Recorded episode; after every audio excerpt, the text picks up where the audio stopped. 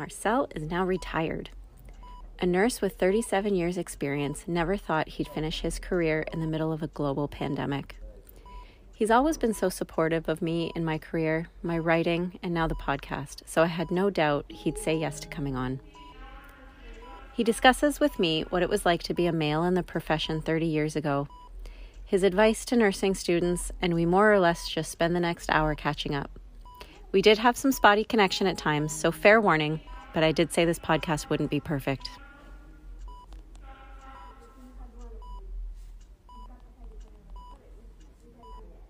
How's it going? How's retirement?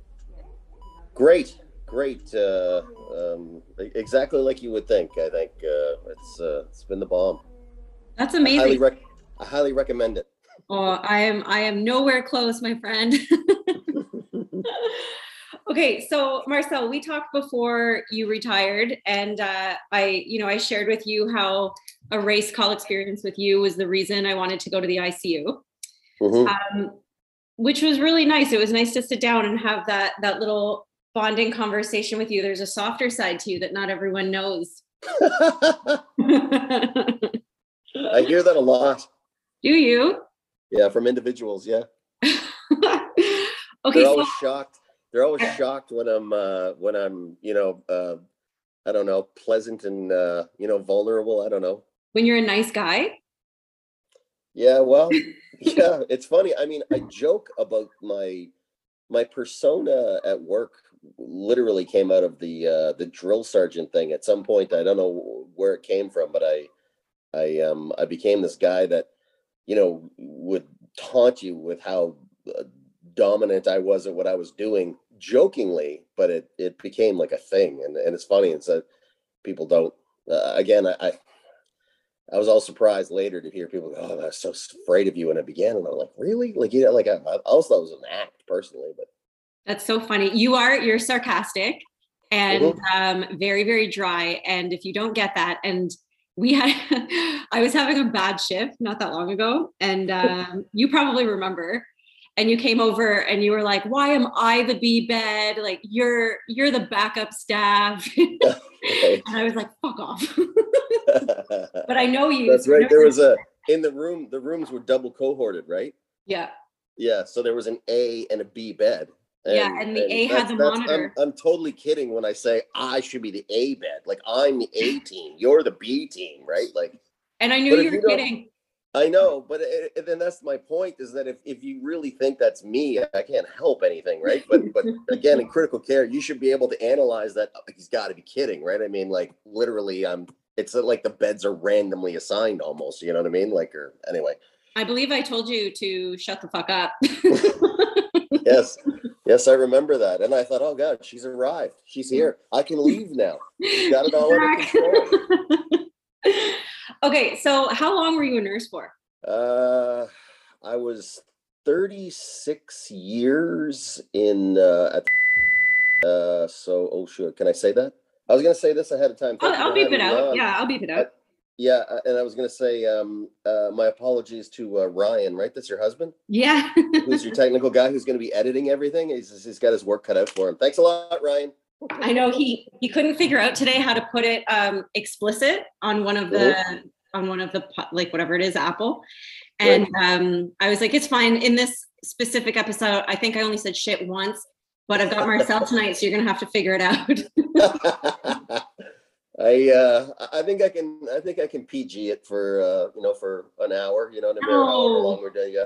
But that's not authentic, Marcel. No, you're right. No, you're right. It's not. It's not. Anyway, so 36 years, uh, you know, at um, uh, in um, uh, at the at the hospital, and uh, I did a year in the community before that, so 37.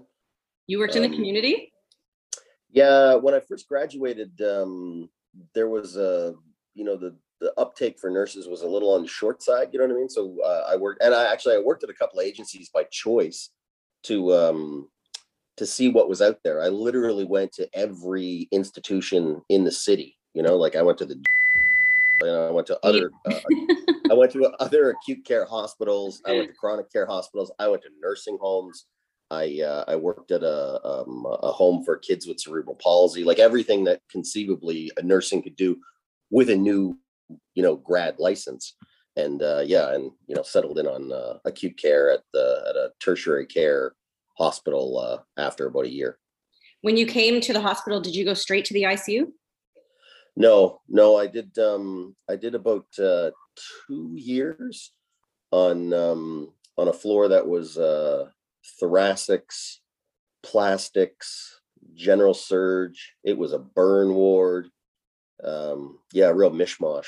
Um, it yeah. was a good, uh, it was a good baptism into uh, nursing. You saw everything, and uh, actually, what happened was Staples, if you can believe it, were brand new then. And uh, during my training, as I, I trained at a, a, children's hospital when Staples were first coming in, and and um, like literally the day the rep came in with the new device, I studied it pretty well, and uh, because I did my consolidation part of it in the OR uh, I knew how to use it and uh, became a resource for it. And uh, they had been they had used them on a patient in ICU, but they didn't know how to what to do with them. They needed to remove them. So uh, I went to ICU to assist, and I was there like about five minutes, and I'm like, oh my god, this is where I got to be. Like this is this is the bomb. You know what I mean? Yeah. Manhattan. Yeah, just, yeah, it, it was just really a good fit. I couldn't believe the level of autonomy they had. Like I like they asked me, like, what do you need? Like they just said, what do you need? You know what I mean? As if as if I'm running. And well, all we're doing is removing staples, right? But it's foreign to them, right? There's just a device that you use to remove them. And I said, well, the first thing is, you know, can we give them some pain control? And they were like, and this was the nurses, right? The nurses yeah. were like, yeah, what do you want? And I'm like, well, what does he have ordered? And they go, oh, but what's ordered? What do you want? We can get you whatever you want. I'm like, wait, what? Like I had no idea the concept, and and even the the carts I remember in ICU, everything you needed to do your job was right there, you know, a foot away, right? Like every, when you're at the when you're on a ward and you need something, you know, you have to go, you know, down three corridors, and hopefully when you get, I don't think a lot of people understand that about what it's like, but you ask for anything, and someone has to go get it, but they might you might not have it, right? You have to look for it, whatever. But yeah, ICU was a different world. Yeah. And not just on that floor, they might have to go to another floor. Absolutely. Absolutely. Yeah. Or call and ask somebody. They've never seen it. They've never heard of it. You know what I mean? Whereas, yeah. like I said, the uh, the level of autonomy they had, I found extremely appealing. And the fact that they could devote this. And the other thing was, I'd never done a procedure on the floor before than than that um like if I was removing those staples on the floor and I said, Hey, I'm removing the staples if anyone wants to see it done, maybe my buddy shows up, you know what I mean? Maybe my mm. coworker, maybe, but but they're like a small crowd gathered you know what yeah. i mean because they all like they're that kind of proactive you know what i mean not not to say that the nurses on the floor is anything wrong with their philosophy they just have too much to do to devote any time to this and they'll deal with it when they get there whereas in icu they're like no like like let's put everything on hold and go see how this works and have someone show us so we can do it ourselves next time right yeah it's uh yeah. it's two different worlds and um i think you working both i've worked both you mm-hmm. uh, you really appreciate your equipment and the time you can dedicate to your patients and to individual learning on the fly when you're in ICU if you've worked the floor because you just can't do it. 100%. 100%. I think there's also a I think there's an uh, element of um of uh, personal responsibility that I really like. Like I, I think it you have to stick it to go those specialty areas. You need to I say stick your neck out a little bit. I mean that's a euphemism, right? But Mm-hmm. but like to go to to go to um, the case room, right? Like delivering babies is no small deal, and you need specialized training to go there. And you have to go. Okay, I'm going to leave this place that I'm kind of familiar with, and I know what I'm doing to go to this sort of more intense, more place. You know, like that that I need to learn how to do things all over again. That you know, it's it's going to be a bit of a show. You know what I mean? Well, and you may not get to stay, right? Like, so absolutely. you have to pass and you have to thrive in that environment, yeah. or they will tell you to go back to, you know, your previous unit. So, yeah. and that's happened. It's it's not something that rarely happens. It happens quite a bit. Mm-hmm. Mm-hmm. Agreed, hundred percent. And I I think that that that's part of it. Like when I when I go to those specialty areas, I I when I wouldn't during my you know my years of you know moving around the hospital doing other jobs, right?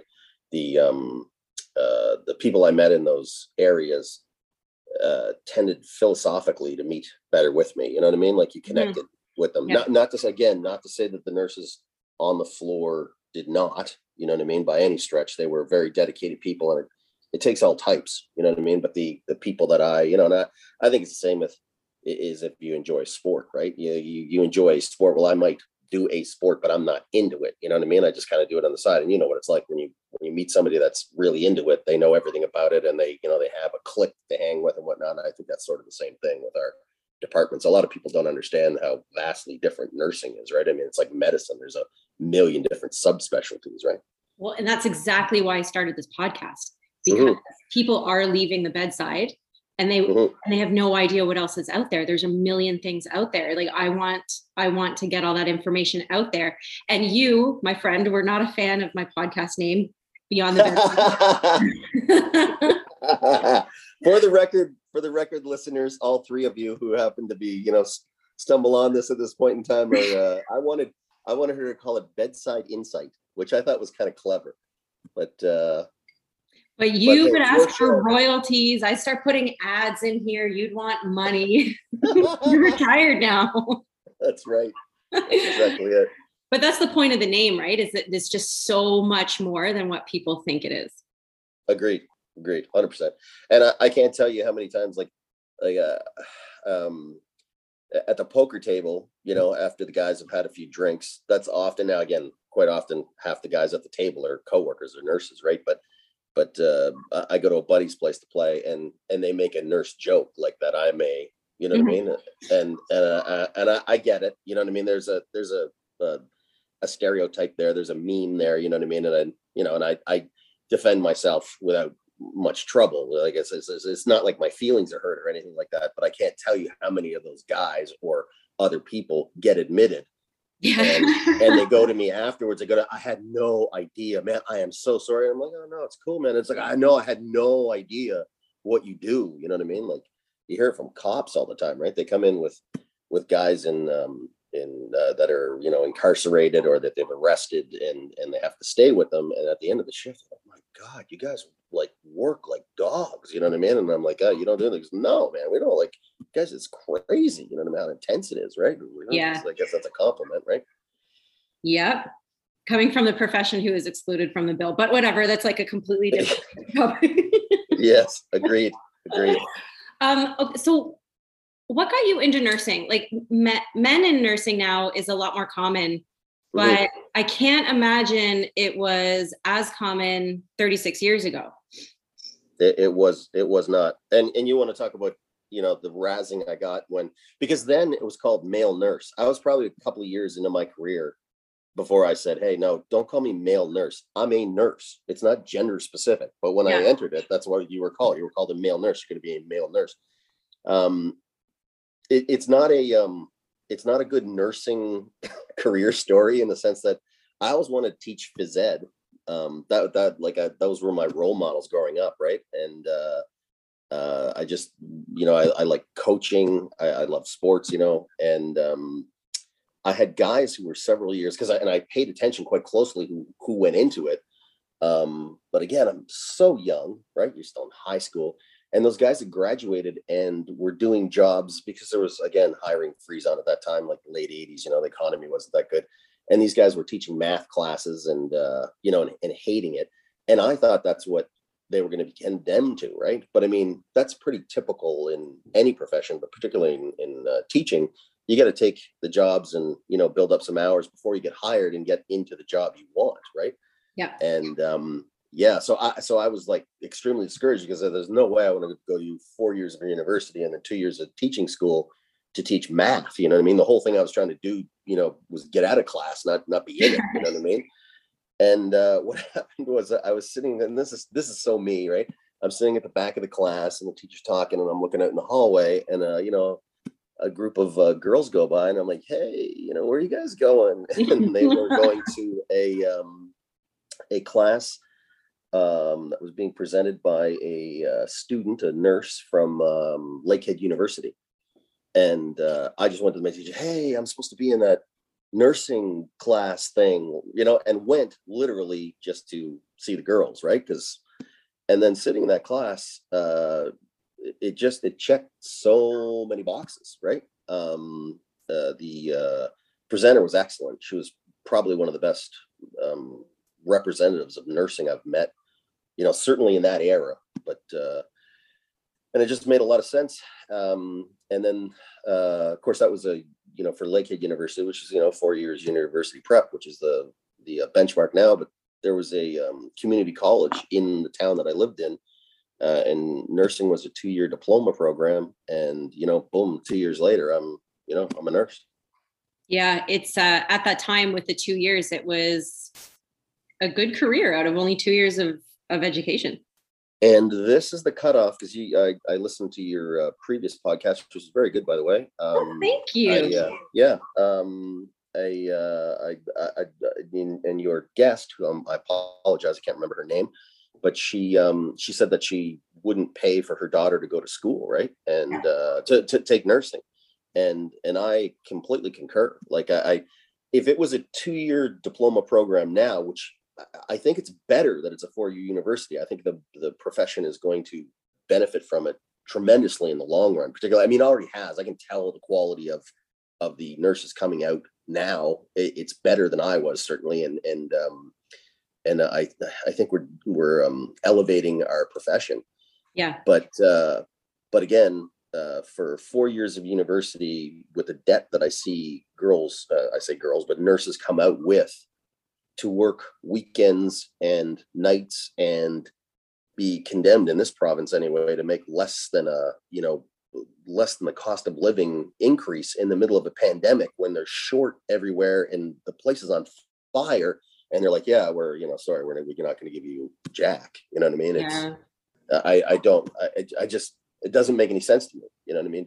I'm, I'm not i wouldn't discourage any of you want to do it go ahead. And my neighbor across the way um, I just started, I say mentoring her, that's a big word for it, but she's just, um, she came over to, uh, knowing I'm a nurse to ask me some questions about it and whatnot. And, uh, and uh, like I said, I wouldn't tell this to her, but it, like, if you would have asked me beforehand, I would have said, no, don't, don't do it. You know what I mean? Like there's so many other professions that you can go into. I think that, you know, for, for what you're going to put into it, you can get more out of. Yeah, you make a really good point when you put it that way. And yeah, you're right you're you're putting all this money all this time four years of your life and the profession isn't really respected. I don't i don't think we're adequately compensated by a long shot especially considering how desperate we are you know uh, i say we how healthcare is for nurses which is why ties directly into it right? Everything with me ties one thing into another. When i hear nurses on twitter which happens frequently or I say Twitter, but social media talking about how much they hate their job. I go, just leave. You know what I mean? Just leave. And they're like, oh, but I'm like, that's one thing nursing has in spades is there's jobs everywhere. You can literally, you can literally walk into any, I, and I'm not joking when I say this. I'm usually, you know, going over the top, but I'm not kidding. You can walk into any hospital anywhere in probably on the planet now and go, hey, I'm a nurse. And then be like, the whole interview. You want a job? Can, can, you start today? Can you start? To, can you work tonight? You know what I mean? Like uh, uh, there was an argument the other day about someone talking about, you know, should they recertify their CCRN? This is or you know critical care um, uh, certificate, and uh, and I was like, I was like, uh, you know, the, I never understood, you know, paying to take a test to get some letters that you have to take next year to get the letters again. But you know, if it's not a requirement, but I I don't I, I'm not against education. Yeah. The guy said, "Oh, well, it'll really help your job, you know, status getting, you know, getting a job." I'm like, "Are you kidding me? Are you kidding?" like, I, like I just retired two days ago. I guarantee you, I could walk into any building in the city and go, "I'm a nurse," and I could work that shit. I'm almost guarantee. I can't believe that people think that. You know what I mean? Which, again, to me, it's a, it's a philosophical thing about the way nurses think. You know, yeah. about themselves as well. Like we're partly responsible for where we are, if you ask me. But yeah and like, where did that come from you know? Like why did when did we start to just settle for one thing? I think we're um uh and again i'm gonna get a hate mail for this but uh, no i'm gonna get the hate mail. Fair enough fair enough. Predominantly predominantly women right? Uh, and and it's an old school profession that's rooted in um you know we are nuns where we came from right? Like uh, i mean that's no, you're right. were and we're subservient to a physician who no joke they're they run the show you know what i mean? We are we are their i say assistants you know what i mean? And uh, it has to do with a philosophy of of the way we question and the what we do and what we accept as roles and how we do it. And we don't work cohesively as a group, which is, I think, the number one problem. And I keep telling people, you know, like that's where we need to start. We need to accept where we are and understand it. And and then, you know, when we understand where we are and why we are where we are, then we can start, you know, moving forward. But until that, it's just it's scattered ideas and thoughts that aren't, you know, uh, cohesive, right? Yeah. And like I work with a lot of doctors, as do you. I mean, in ICU, we have our team that we work with. And I feel, I mean, we touched on this a bit at the beginning, but you know, we're very respected and we have a lot of autonomy with them. Um, but I work a lot with general surgeons and I feel so included as part of their team. And I feel like my opinion and my specialty is is really heard. And but that's taken me 13 years to get to if this was you know 10 years ago i wouldn't have felt like that. I would have never called a surgeon and been like yeah that's a really bad idea. I don't think you should do that you know? Yeah. but now i i do i will call them and i do call them and i say listen this is the plan. And yeah.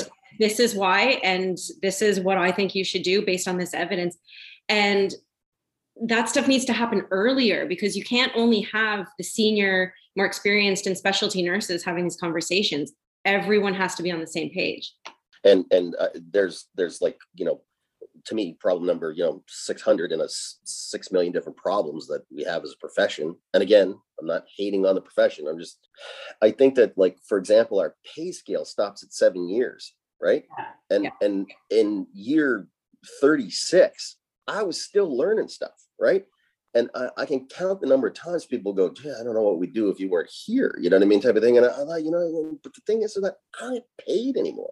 You know what I mean? Like I can stop getting paid 20, you know, again, there's probably a pay bump at 25 years or something, but it doesn't make any sense. It's so, so, um, uh, I don't want to say resource based, but it's so uh, experience based.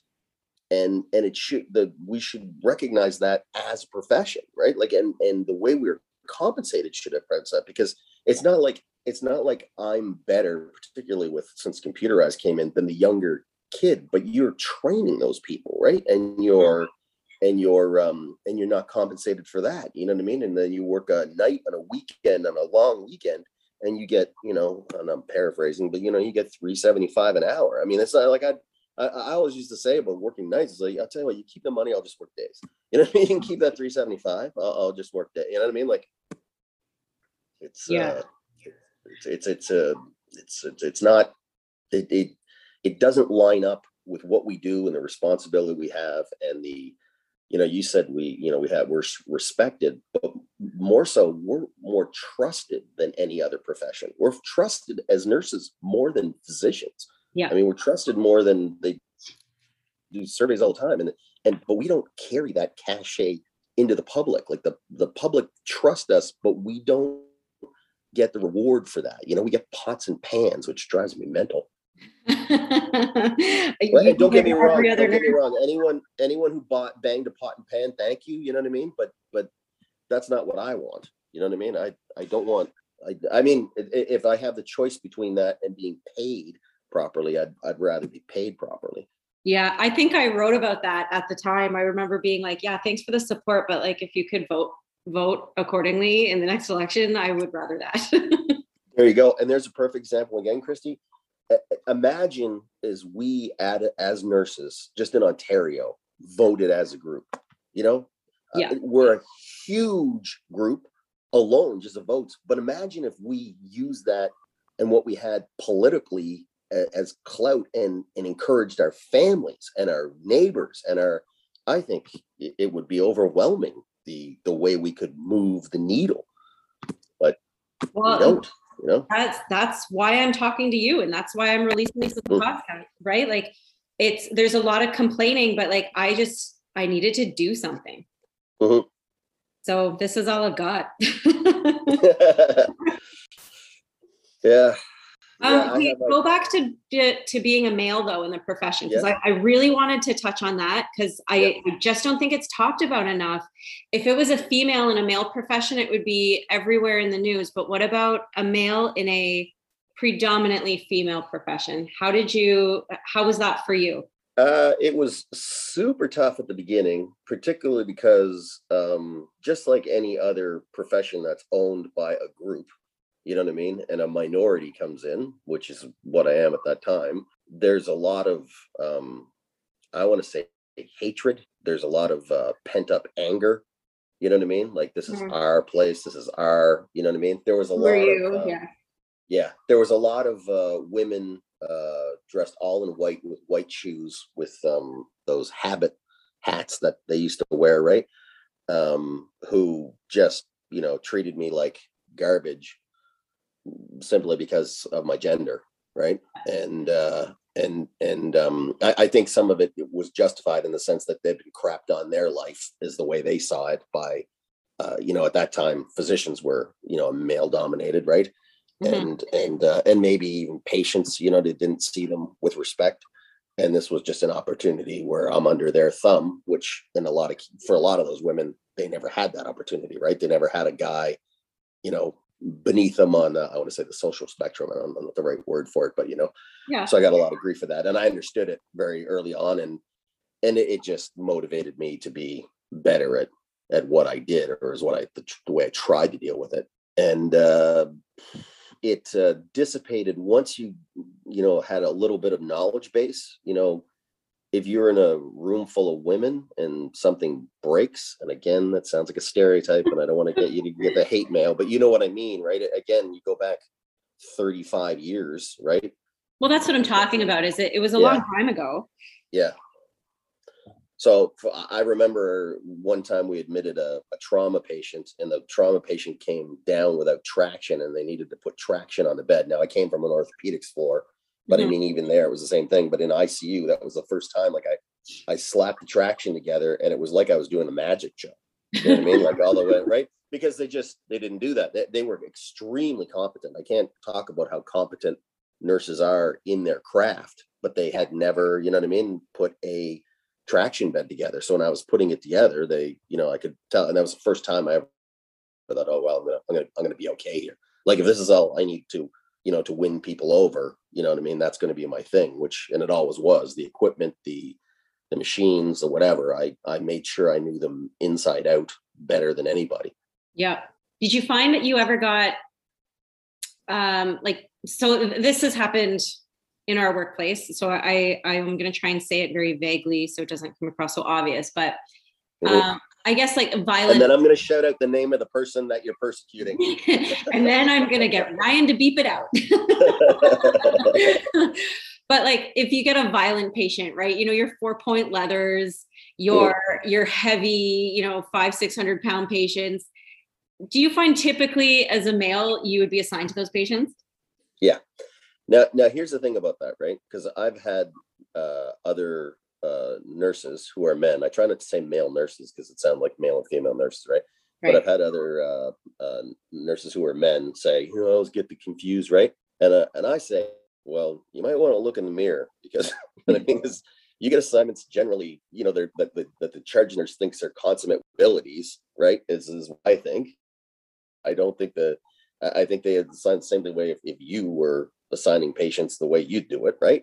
You're Yeah. not going to give who you consider to be a weaker nurse the most complex assignment. Not that there's, you know, necessarily a hierarchy or whatever, but um, and the other thing is, is like if your wife was here, right? Would you want her looking after the six foot six drunk biker who wants to murder women? You know what I mean? We laugh, but like it's not funny. True, It's, like- it's like true. I'm like, and I'm like, in the same sense that if we had, and I don't want to be dark here, but if we had a female patient who has had somehow been violated, you know what I mean, by a man or whatever, you know what I mean? Like, obviously, we'd put a woman in with her, you know what I mean? Like, and, and it's not like I can't deliver, uh, I say deliver a baby. It's not like I can't look after a, a, who is uh, pregnant, right? But it, uh, certainly in in the in the greater context of it, the patient, which is the goal, right? The Yeah. patient would appreciate that, right? Now, the guy in the four point leathers, right? If you need to struggle with him or whatnot, and he's and he's aggressive, they they generally respond better, and this is just my impression to men, right? Who are saying, "Look, you're not getting out of," you know what I mean, as opposed to, "I don't know," you know, what I mean. Like, and, and again, I don't mean to characterize that. That's the difference between men and women in nursing. I'm just saying that I got those patients, but I, I never objected to it. In the same sense that if my wife, you know, I'm divorced now, but when I was married, was pregnant, I didn't want her looking after that guy. I'd take that guy in a second. Yeah. So it's, it's a, it's a kind of a, kind of a, a, catch 22 and you might feel that you always have that patient, but in the bigger scheme of things, it's appropriate and makes sense. You know what I mean? Yeah. And there's a lot that goes into making the assignment with a lot of people's personal lives too you know like there's there's certain nurses who we're not going to give suicide attempts to you know and there's there's certain nurses who car accidents or traumas we're going to avoid that because we know that they have personal situations that may not be a good fit for that patient and like we used to work with someone who who really hated admitting a patient much rather would mm-hmm. have a double you know so yep. on the double and one of one of us would admit it so there's yep. people have their preferences too mm-hmm. so anyway it's, it's something i wanted to touch on because it's uh, it is a very touchy subject so thanks for talking about it yeah yeah. I i tell this to this is this is one just for the nurses right that are listening. But i also tell people like i was a charge nurse right? And um, you're often you're not making it for people on your rotation. You're making it for another rotation right? You might not know those people. You have a perception of them right? Mm-hmm. but but generally what i would do is i would take the sickest most vulnerable patient like the one that needs the top notch and put the best person that i can conceive of in that place right yeah and go staircase down from there right yeah and if you complain about your assignment after I've made it when you show up, you know, especially if you show up three minutes late, literally the way it is. You don't know how difficult it is because I one time a nurse complained about it and I gave her the assignment to make the next day. And she said, I can't, man. I'm like, yeah, you're doing it. I'm telling you, I'm delegating this job to you because I want you to know, you know what I mean? And then you're going to have 35, you know, 35, you're going to have 27 nurses come in tomorrow and be pissed off at you because you've screwed them over. And yeah. then you're going to see what it's like. Yeah, the it's hard to read the assignment. Tell, Hundred percent. And what I always tell nurses is like, like when the guy complains about it, what you should do is right. Don't stand here and complain about. It. Don't show up and get have that patient and complain about it. You should call the night before. I've done this myself on numerous occasions, right? Where mm-hmm. I go, look, I think I tweaked my back. You know what I mean? You know what I mean? And I'm working days tomorrow. Can you just put me somewhere where like I got like a, you know, not 500 pound guy who needs to go to CT and MRI and you know, be transferred and up to the chair. You know what I mean? Yeah. And the charge nurse is more than happy to accommodate you. The charge nurse wants to give you the assignment that you like, right? But she yeah. cannot read your mind. She doesn't know that she may, after years, know that you like admissions and you like difficult patients and you like to sort of be chill and be with patients that are about to go home, right? Yeah. But but if you get assignments you don't like, don't complain about it. Call the night before when you're making the assignment. Say, hey, well, you know, I could really, you know, I haven't seen a neuro patient or a fresh vascular or a, you know, and she'll be more than happy to hook you up. Yeah, I did that once with uh, when I first started. I there was a trauma that came in, and um, patient was brain dead, and I, w- I was like, I haven't done a trillium case before. Can I continue with the set? Like, I'm back tomorrow. The nurse isn't. Can I take the patient? right like this is a good opportunity for me to learn how to deal with trillium and and uh like absolutely absolutely and i bet you the charge nurse who's an experienced smart nurse who's been through the exact same thing goes yeah absolutely we can yeah it wasn't a problem yeah and if and if she can't right or for example like let's say i'm trying to learn uh, dialysis right and i've been shown the sled machine oh and uh and I'm, I'm not i'm not that comfortable like i don't want to have the sickest guy in the unit and run it on day one but yeah. be beside, you know, could I be beside and, and who has it? Oh, you know, you know, Jane Doe, oh yeah, she's the bomb. Like she'll be able to, you know, run me through it and, you know, tune me up. And, you know, maybe the next day when she's not back, I could have that, right? Like then I'd be, you know, exactly. And you're seeking out your own opportunities, which is important too. You need to find those opportunities where you can experience, like gain that experience. 100%. 100%. And we do it all the time because I, I get nurses tell me, oh, I don't want to call them, but they're, they're not being inundated with those phone calls, right? I mean, I wasn't when I was charge nurse, right? It's far from it.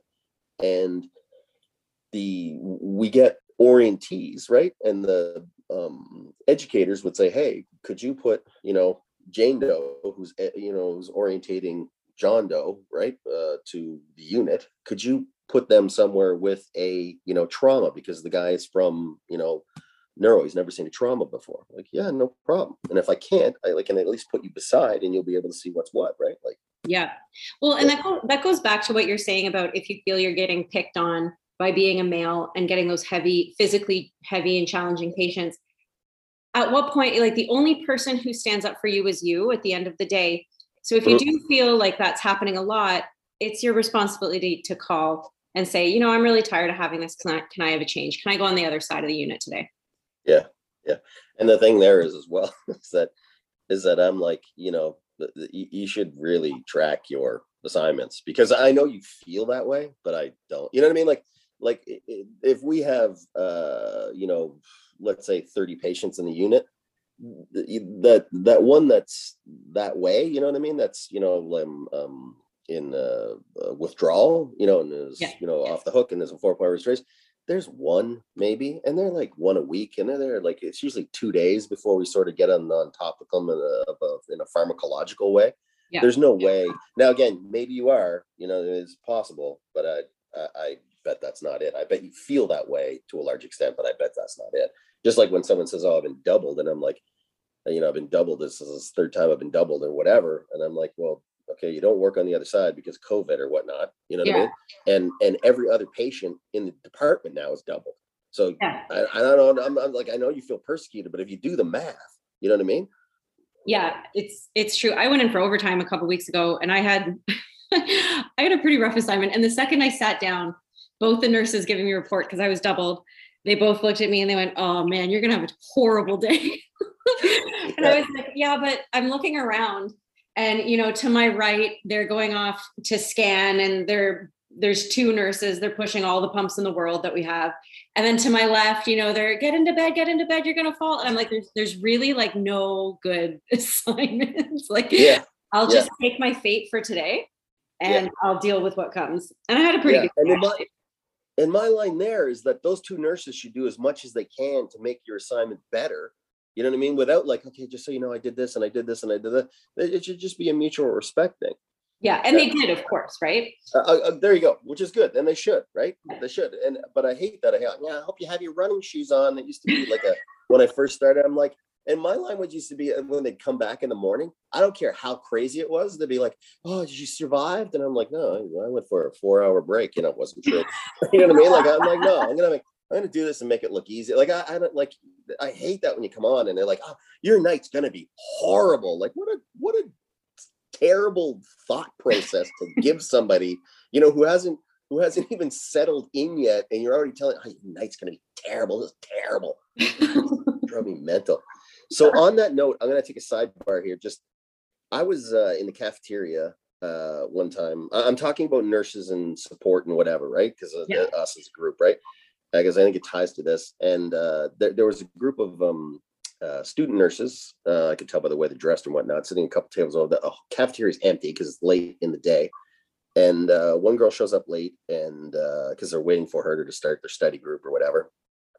And uh, they said, "Oh, why are you late?" Whatever. And then she started talking about how her the nurse that she was working with, the the actual staff nurse that the student was working with, was treating her horribly right? And Aww. going over everything and accusing. I know, right? And I listened to this, and the all the nurses said the same thing, right? All the these student nurses talked about how horrible the staff were to them, right? So uh, I'm done my supper. I'm going to take my. I walk over and I go, look, I couldn't overhear what happening. I they, like I'm like I'm not going to you know talk about anything. I just I, I want to ask you as a group, right? As as the future of nursing that you are, why do you think that is? Like, why? And they can't give me an answer. Now, maybe it's because they're afraid. Because I said, I experienced this, and I think just about every nurse does. And it doesn't make sense to me. I could almost make sense of it if it was a hazing. You know what I mean? Like you're gonna, you're in the Marines, and when you start, you got to prove yourself. You know what I mean? And they crap on you all the time.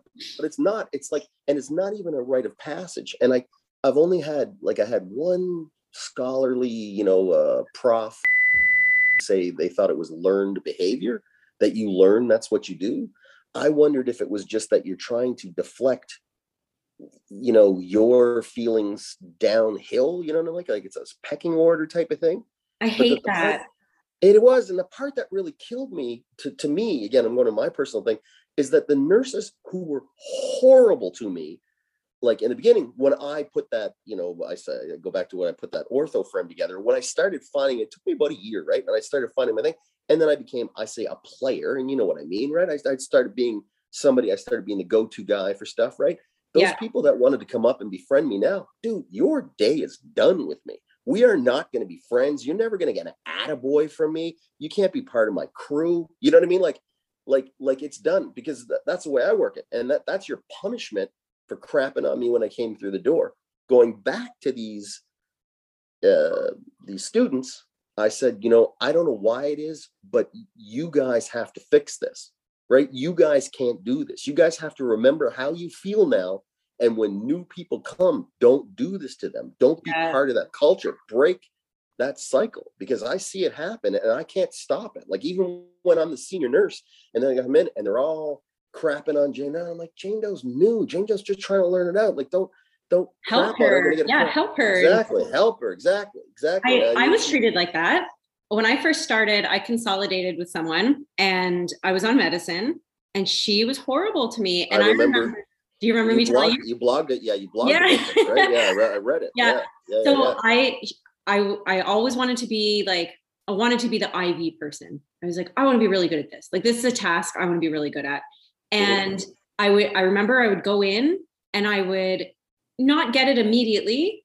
And she would like almost like not physically push me, but she's using her body to move me out of the way and being like, that's enough. You have to stop. And like, I was so upset. And I was like, you have just motivated me now to be the best at this. And I went around with the phlebotomists. I went around with the educators. I, re- I remember once I did everyone's blood work for four hours with the phlebotomist. And I was like, I'm going to be really good at this. And, um, and I am, I am really good at it, really good at it. And when I'm on the floors, um, you know, a- there's a few of them and they're like yeah you're you're pretty good at this hey i need an iv not a problem and in you go um say i i'm like i can get this for you if you're trying to put in an iv i'll do it right now for you and i like i'll show them my tricks and i'll show them my what i do and how to thread it in instead of puncturing the vein all the way through and you know these little mm-hmm. things and i always thought i'm never going to treat a nurse the way my preceptor treated me i'm never going to do that good for you good for you. And I, I, think that's again, as a group, that's what we need first. I, I think part of the reason we don't have that cohesion is that most of us experience that and and almost in a regular basis still like we're i say we but the, as a group you probably can't tell me i can think of a couple of times in 36 years that i heard one physician shit on another physician Oop, there you go there's a blurb you're gonna have to do you know what I mean?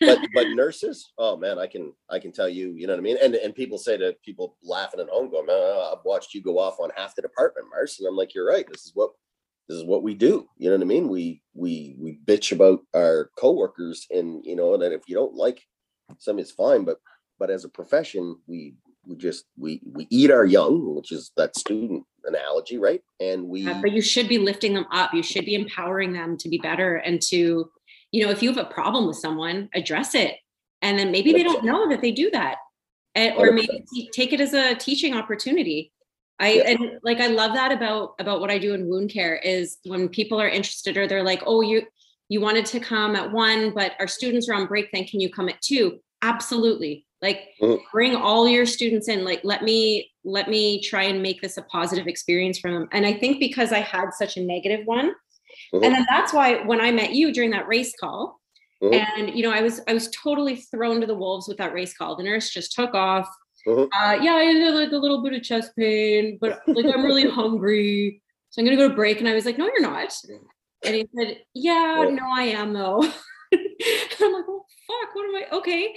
And then I was like, oh my god, like I'm not prepared for race to come in. I don't know anything about the patient other than chest pain. And mm-hmm.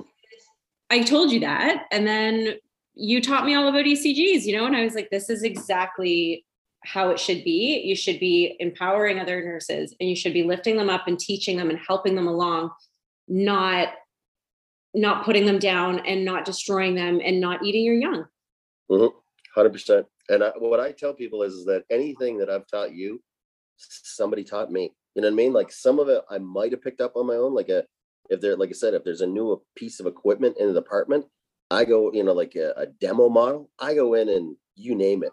You know, I try to do everything with it to, to learn it back and forth better than the rep did. You know what I mean? I try to see every conceivable thing, but but the rest of it, like ECGs, that's not easy to learn. You have to have someone to teach you. And and and I had quality people, a lot of them physicians, a lot of them just motivated residents walk you through and sometimes over and over again, different people, right? And if you can if you can um consolidate that knowledge and then hand it to another nurse at a nursing level right? Not that you're you know a level below or whatnot but somewhere you know as a beginner as a neophyte into into um ecgs right? It, it it's tremendously you know uh it, again it, it helps us all right? Yeah. ultimately it's going to help the patient. Yeah can i start with uh i saw in the um in the promo for this that you said uh, marcel retired during the pandemic which made it made i thought i read oh this. there's a there's a rat leaving a sinking ship right? he left you know the pandemic I'm out. and out the door no no no i saw the tail end of the the third wave and believe me and I, i'm being 100% honest here I, I was again listening to your your podcast with your previous guest and and um and my experience is vastly different from yours in the sense that i was i called my daughter who was working in banff and begged her to come home long before it had showed up here. Like i was watching it on uh, social media and at first you know those first things that going on in wuhan is it real? You know what i mean? Long before it was in the news or anything else. And then i was trying to tell people like there's roadblocks there. Like I, I it's hard to validate it right? But they had people wandering through the hospital showing people in the hallways and stuff and they were talking about the death rate and whatnot. And then it was man it was november i think right? Like it didn't show up here till after christmas right? But in november eh, again my it showed it like- showed up here in march and um of, of, the, of that spring, but I'm saying this is just it. Before that, the Yeah. Christmas before, like in November, there was an epidemiologist at, at, Harvard. Like now, now I can start validating this stuff, right? Yeah. And he's like, this is the real deal. Like the R0 factor is like almost with measles, which is the most communicable disease we have, and it's killing people at X rate, right? And then the next one after that was, and it was right around Christmas, there was a, a resident who worked in, you know, California who went to do a locum in northern Italy, and he was talking about what was happening, and he goes, and this is not a a third world, you know, half-ass uh, healthcare system here. This is the real deal. And I, um, so my point was, is, is I was totally, I say totally freaked out. I mean, I was, I was pretty ramped up before it even showed up. And then when it showed up and we saw their first case, and I never forget this because uh, shout out, um, uh, yeah, he um uh a a first case showed up in the one of those rooms and we had reverse isolation. Everyone was wearing n95s and whatnot and you know hazmat suits i want to say but you were so geared up. And people like were like looking at me going do we go in? And i go no. You know what i mean? The nurse is in and nobody goes in there unless it's necessary. And i, I gearing up right? And i'm like what are you doing? And he goes i'm doing what i do mars i'm doing with it and i'm like i oh can hear him saying it oh no, it was it was like no, like this is what we do, right? Like I'm not, you know what I mean? And I'm like totally, I it changed my perspective of it. But I swear to God, I told him this afterwards. For like two weeks, I watched him like every day. You know what I mean? Like I didn't take his temperature, but I'm like, his color's okay. Hey, smell this cookie. Do you smell this? You know what I mean? Like yeah because it was like the test case. And then like so way sooner than everybody else, I'd seen dozens of cases because on race we were seeing them in you know in the in the Yeah, um, on the floors, and nobody was coming down with it. And then I knew a couple of people who had it and were fine, and then it was cool. But when everybody else was like ah and scrubbing every inch of the thing and sleeping in their basement, it was already it was already behind me almost. You know what I mean? Like I so and I got vaccinated also because I was on the race team. I got vaccinated like crazy early. I had to show my vaccination somewhere, and the lady looked and she said, "No, like it was like it was like the day after it came out, kind of thing." You know what I mean? And she goes, "Is this legit?" And I'm like, "Yeah, I, you know, I have to explain it to them." But I was Again, I- vaccinated really early too because of consults, right? I was seeing people right before they'd come down with symptoms. And Mhm. then I tra- I'm everywhere. So yeah, it was uh yeah, you're you're definitely a high risk to transmit it. So let's get you vaccinated. I'm like, thank you. yeah, yeah, yeah. I, was, I, I remember sitting in uh I traveled and I remember I left uh January, end of January. I went to Australia for five days, which is not very long time, but it's all I had to see family. And um, I remember sitting before I left and was watching the news about the fires and I was someone someone said to me like, "Are you sure you should be going?" It's probably my mom or something. Mm-hmm. I was like, "No, it's fine. It's just fires, whatever. Like, I'm not I'm not going to go into the bush. I'm going to be fine." Mm-hmm. Um, and then when like the closer and closer it got to me leaving, the more and more COVID stuff came out. I remember my last day at work, we got our first email from our CEO, and um, I remembered thinking, "Huh." like, this is real and um, and then as I was sitting in LAX looking at the TV monitors of the flights and all the Wuhan ones were canceled, canceled, canceled. And that was such a bizarre feeling because you don't just shut down a city. You know what I mean? And especially to air travel and to people coming in and out to visit family. And I just thought, this is, I should not be going to Australia right now. but here 100%. I am, like, and then on the way home was even worse the masks were were everywhere sanitizer in the bathrooms in the airplane which is like you know they don't give you anything that you could potentially drink or or whatever.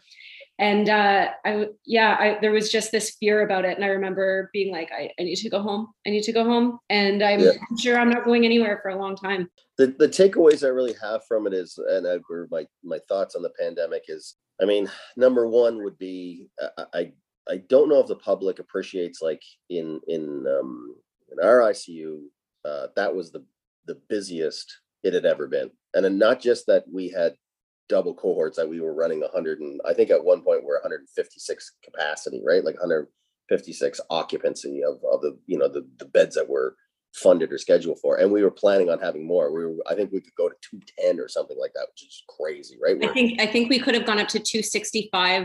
I think there you go. Um, there you, you know, go. And, and I assume that have them in the hallways and everything else. But like Hack you. Yeah, the the it was unbelievable that we were there and the acuity of those patients was I, I used to tell people I would go to to race calls, right? And a patient with uh, we say 200% oxygen because they have 100% running in their nose and 100% running over the top of it with a mask, right? Would have sats in the 80s when he moved, like he'd turn around or whatever, right? Yeah, and that was just and, okay. We were just like, yeah, and I, used, I used to go like this. This patient would have come four days ago. Like when you're when you're at 100% oxygen and your stats are are are not you know perky, we bring you and this guy was just one of you know what I mean? Like we could call it, and the and the resident would be like, I don't know, they called you about this guy. The guy down the hall is worse. I would be like, how could he be worse? we're giving him we're giving him all the capacity of oxygen we have, and it's still like not good for the, his body. You know what I mean? Like you don't absorb it. it. It almost it's, like it's, wasn't worth it. It it totally moved the dial. You know, it's what I call in the business ringing the bell. You know what I mean? Like when you see a blood pressure of of 250, I say, you know, that's the highest level. Oh, I say, oh, that rang your bell. I like, wait, wait for your career to go on. And they go, you've seen past that? And I was like, I've seen one where I've inflated the cuff and it maxes out at 300, I think. And you could still hear the guy's beat as if it was a regular pulse. You know what I mean? Like it literally couldn't obliterate. You know what I mean? And and it, you know you ring the bell, but that that rang the bell for so many different. Like again, it, it was crazy. The the other thing that that a takeaway was I could not believe how the policies changed moment to moment to moment to moment to moment at the beginning. And I was like, isn't this a, just a droplet borne thing like influenza A? This is our wheelhouse here. Why are we so, you know, you wear an N95? No, you don't. You close the door, they're on reverse scheduling. No, you leave it open unless it's aerosol. You know, like it constantly changed every day. And I thought, this is not a good look for us as a profession to not know what the hell we're doing, right? Like, yeah. And who are we taking direction from? And then you'd hear the CDC saying A, and then you'd be doing A, and then you the some administrator would tell you, no, we don't do that here. And I'm like, the CDC was on CBC yesterday. It was like the head of the CDC, and they'd be like, oh no, but that's that's not hospital policy. I'm like, how could our policy be different from the CDC? Like, as in the anyway. Uh, but, but that was the first wave, right? No one. It was all so confusing because everyone was learning but that there there's nothing i don't know if i'll ever forget like i feel like i'll be like 80 years old a grandmother telling these double cohort bed a bed b stories military flying these patients in and it was it was just so surreal like mm-hmm. I, don't know if we'll ever see something like that again i hope not to be honest mm-hmm. but uh yeah it was it was pretty intense and you know there's part of me who I find discussions like this and the writing and and you know now this podcast, I find it very therapeutic. Um, mm-hmm. I'm very happy that I got to come back and be part of it because there's the team aspect that we had, and you know I was lucky enough to come back on the other half of my old line, so I still work mm-hmm. with uh, with your line. Mm-hmm. And I was very lucky to come back with people who I knew and people who knew me and how I worked and and it was it was just a very familiar situation that I was able to go back to. So I am very happy that I got to come back and join it. And uh, this is how I'm dealing with it. Mm. Talking to you I, for a beer. I was impressed, and I tell the told this people, and I like I like to the public. I was impressed with how my people during the third wave, right? Because you had the first wave, you freaked out. The second wave, you kind of know what's going on, and we're you know working in a groove. And the third wave resets the bar and like is going to obliterate everything that happened before it. It wasn't even and comparable our, to the other two waves. And, it was a completely our, different COVID. But our people leaned into it. They they like I was totally impressed with how all the bitching and moaning stopped. All the you know my assignment is crazy kind of stopped. You know what I mean? People just did what we do. You know what I mean? Yeah. And uh, and it's a credit to profession because it was hard on everybody. I mean, the, the physicians doubled up on their staffing. You know what I mean? The um, like if there was consummate and the the public sent uh food like every other day. You know what I yeah, mean? Like constant. restaurant would bring stuff. You know what I mean? And then and then and they they caught him real quick because the first time first time it was a buffet and I went into Quad uh, who uh, who um, said uh, you know, it's uh, you know the, the, someone wanted to send us something. Send, uh, I, I, I called him at home, I think, because I don't think he was here, and I was like, dude, they sent a buffet, and he's like, yeah, whatever, and I'm like, yeah, it's the middle of a pandemic, dude. You can't, we can't, we can't all be eating from the same. And he's like, oh my god, you know what I mean? Like, you know, like, oh, you know, there's a million things going on, right? And then after that, everyone sent stuff in individual packages. You know what I mean? Like the, the, the even the public adapted to what we were trying to, you know, do. Right? I, I was pretty impressed. Well, you know, on weekends, how the docs buy us um, bagels. Yeah. They were not allowed to do that. And then they thought, I remember one of them telling me, this is ridiculous. If if the only thing I can do for you guys today is buy you breakfast, he had every bagel individually wrapped for yeah. for all of them. And I'm just like, that's so sweet. yeah, yeah, it is. Uh, but yeah, it was uh, it was a shit show, wasn't it? It uh, it, it was um, it, it was quite something to um, you know when you, you think about again going back to you know retiring i always wondered what that retirement do would be like and it, it, it there was none i mean and I, am not sad there, there's lots of people retired before same thing you know what yeah. i mean like we had a little get together but even that was like people in masks and scattered out and you couldn't hug anybody and you know like uh it, it was it was um which is one of the things I tried to tell the youngsters when they were when before the first wave came and, and they were freaked out. I'm saying like, like you know all the stories that I tell you, right? And you know, they're like, yeah, you know, I tell you that story about whoever, you know, you always laugh about it or whatever. You ask me to tell it, you know, this is your story. This is going to be your story. You're going to have this. You're going to tell the story to be able to go, oh come on, there was five patients in this room, and I'm like, there was five patients in this room, and we are trying to figure out how to put a sixth in. We had them, we had them angled in corners. You know what I mean? You had to turn sideways to get in, and they're like, "Oh, come on!" You know. I know. I remember. You know our A B situation where you were admitting in B and I had the patient in A. I, mm-hmm. I like really needed my bedside table, and it was over in the corner, and I was like, I can't get to it, and I just don't think that I need it that badly. I'm just yeah. gonna set up on my med card. Yeah. like exactly, there's yeah. just no space. And like yeah. people don't understand an, an ICU bed, sure, like the beds look okay if that's all you needed.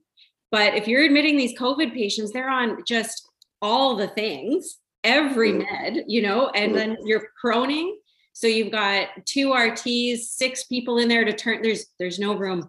There's just no room to move. And uh, it was yeah, it was really something. Mm, agreed. Well, Marcel, this has been amazing. Mm-hmm. But I've got to go. It. Yeah. Yep. We'll have to do it again soon, okay? Absolutely. Thanks for talking to me. Talk to you soon. Good luck. Take care. Bye.